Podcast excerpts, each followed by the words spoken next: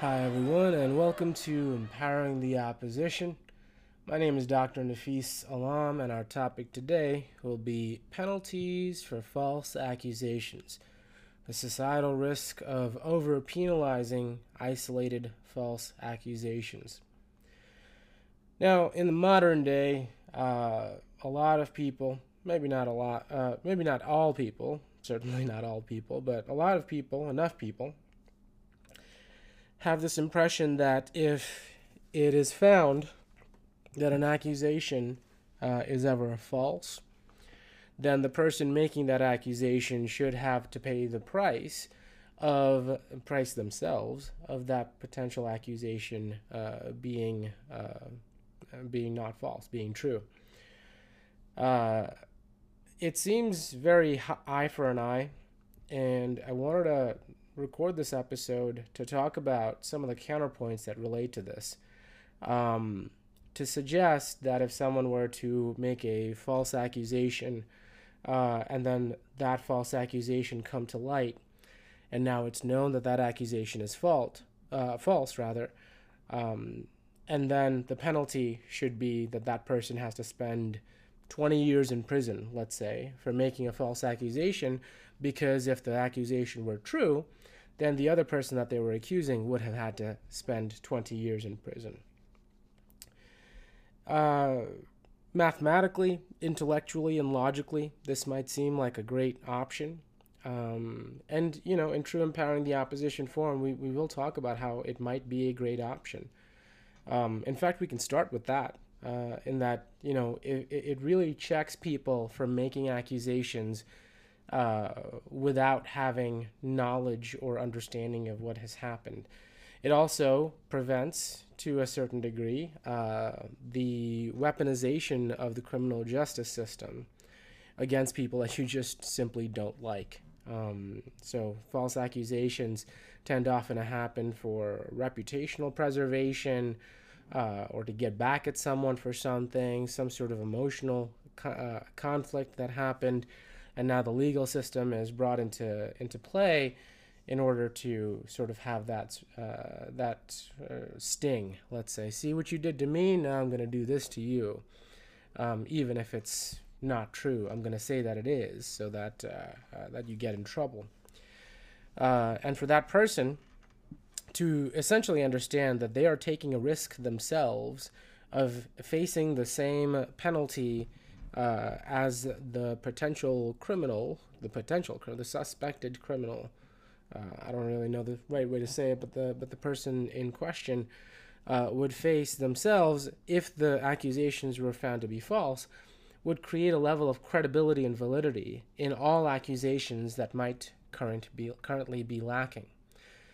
Common sense would suggest that nobody would make an accusation, uh, rather, nobody would make a false accusation knowing that if the accusation is indeed found to be false, then they could get in trouble for as long as the person who they are accusing could get in trouble for if the accusations were true. This seems like a set it and forget it, just move on sort of type of situation. Um, some people even think that this is just common sense and it should be commonplace as a result. Now, I'm not going to suggest that it doesn't make sense. Logically, it does. Intellectually, it does. However, uh, in true empowering the opposition forum, there is a great deal of risk associated with this type of thing, and the the most glaring is the idea that crimes can be committed, uh, and then the person who uh, is the recipient of that committed crime could be scared into not reporting it, right? Because they might say, uh, I don't know if I have a strong enough case to win. So even though I know something illegal and something criminal and something uh, something like that happened, I'm not going to report it because I don't know if I trust the legal and the criminal justice system enough to come to uh, a truthful conclusion and if they don't come to a truthful conclusion and I'm found to have made a false accusation, then not only would I have been the victim or the survivor of a particular crime, now I'm going to have to be in jail or, you know, pay the penalty uh, for that as well. So why pay twice? Why suffer twice? Now, I know this is a more emotional perspective, but I think it goes without saying that you don't have to. Uh, LexisNexis is a great resource for academic sor- uh, academic resource, right? So you don't have to look too far into legal documents to understand that the majority of crimes are nuanced crimes.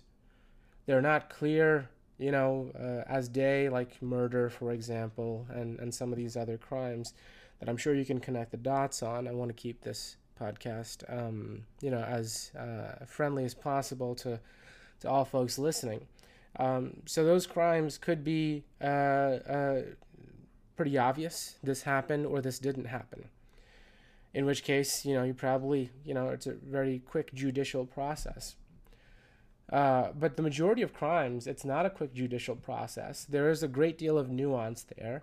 It's often a situation where is it really a crime? That that question has to be answered either by the judge or the jury or, you know, someone involved with the case. And these people are making, judges in particular, are making a good amount of money with a great deal of credentials.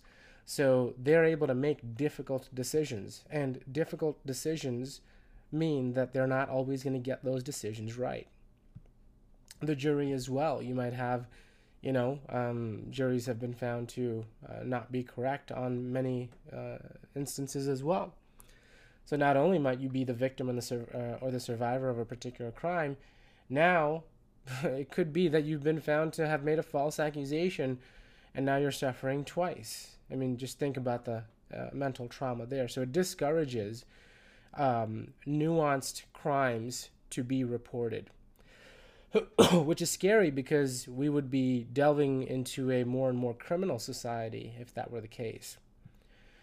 Uh, another element is that it, uh, the societal risks over penalizing isolated false accusations uh, false accusations, or rather, accusations are found to be false so infrequently that an argument could be made that simply citing them uh, as though they are as frequently uh, present as true accusations, it borderlines it's borderline in, in dishonesty. You know, so false accusations, or rather, specifically accusations that are found to be false, are so rare uh, and that's why they're blown out of proportion whenever you hear of them, right? It's like, oh, look at this one instance of a false accusation. It shows up in all the media networks. Meanwhile, uh, there might be hundreds, if not hundreds of thousands, of true ha- true accusations that are accusations that are found to be true. Um, and now, you know, whoever uh, the person is has to pay the price, and, and so on and so forth. So you can make an argument that the legal system, the way that it is right now, to make it such that false accusations are penalized to the degree that the accusation itself would carry if the accusation were to be true could result in more and more crime happening. And I don't think that's particularly far fetched. Um, especially so in crimes that are more nuanced and not so clear as to whether or not this is or is not a crime. So it's really important to keep in mind um, the different areas of thought when it comes to the penalties for false accusations. Um, on one side, you might have that eye for an eye type of situation, and if you're found to be lying, then you must pay the price of what you wanted someone else to pay for this uh, falsely accused crime. You know that that might be over intellectualizing and uh, and a misuse of logic potentially. Uh, on the other hand, however, um, if you were to keep things the way that they are, uh, in some ways, w- without penalizing false accusations, at least to a greater extent to which that they are right now, creates an environment where false accusations are incentivized. You know, so if you, you if I can accuse you of doing something and you go to jail for 20 years, versus if that accusation is found to be false, I just have to pay a $500 penalty um, or fine, I should say. I might think to myself, okay, so, you know, I'm willing to risk $500 to see if I can put you in jail for 20 years, right? So it, it, it might, there might be some adjustments needed to be made. Um, but going 50 50 uh, and making it an eye for an eye might make it such that it becomes uh, more of a criminal society than it is today. Well, that's all the time we have for today. I'm Dr. Nafis Alam, and this has been Empowering the Opposition. See you next time.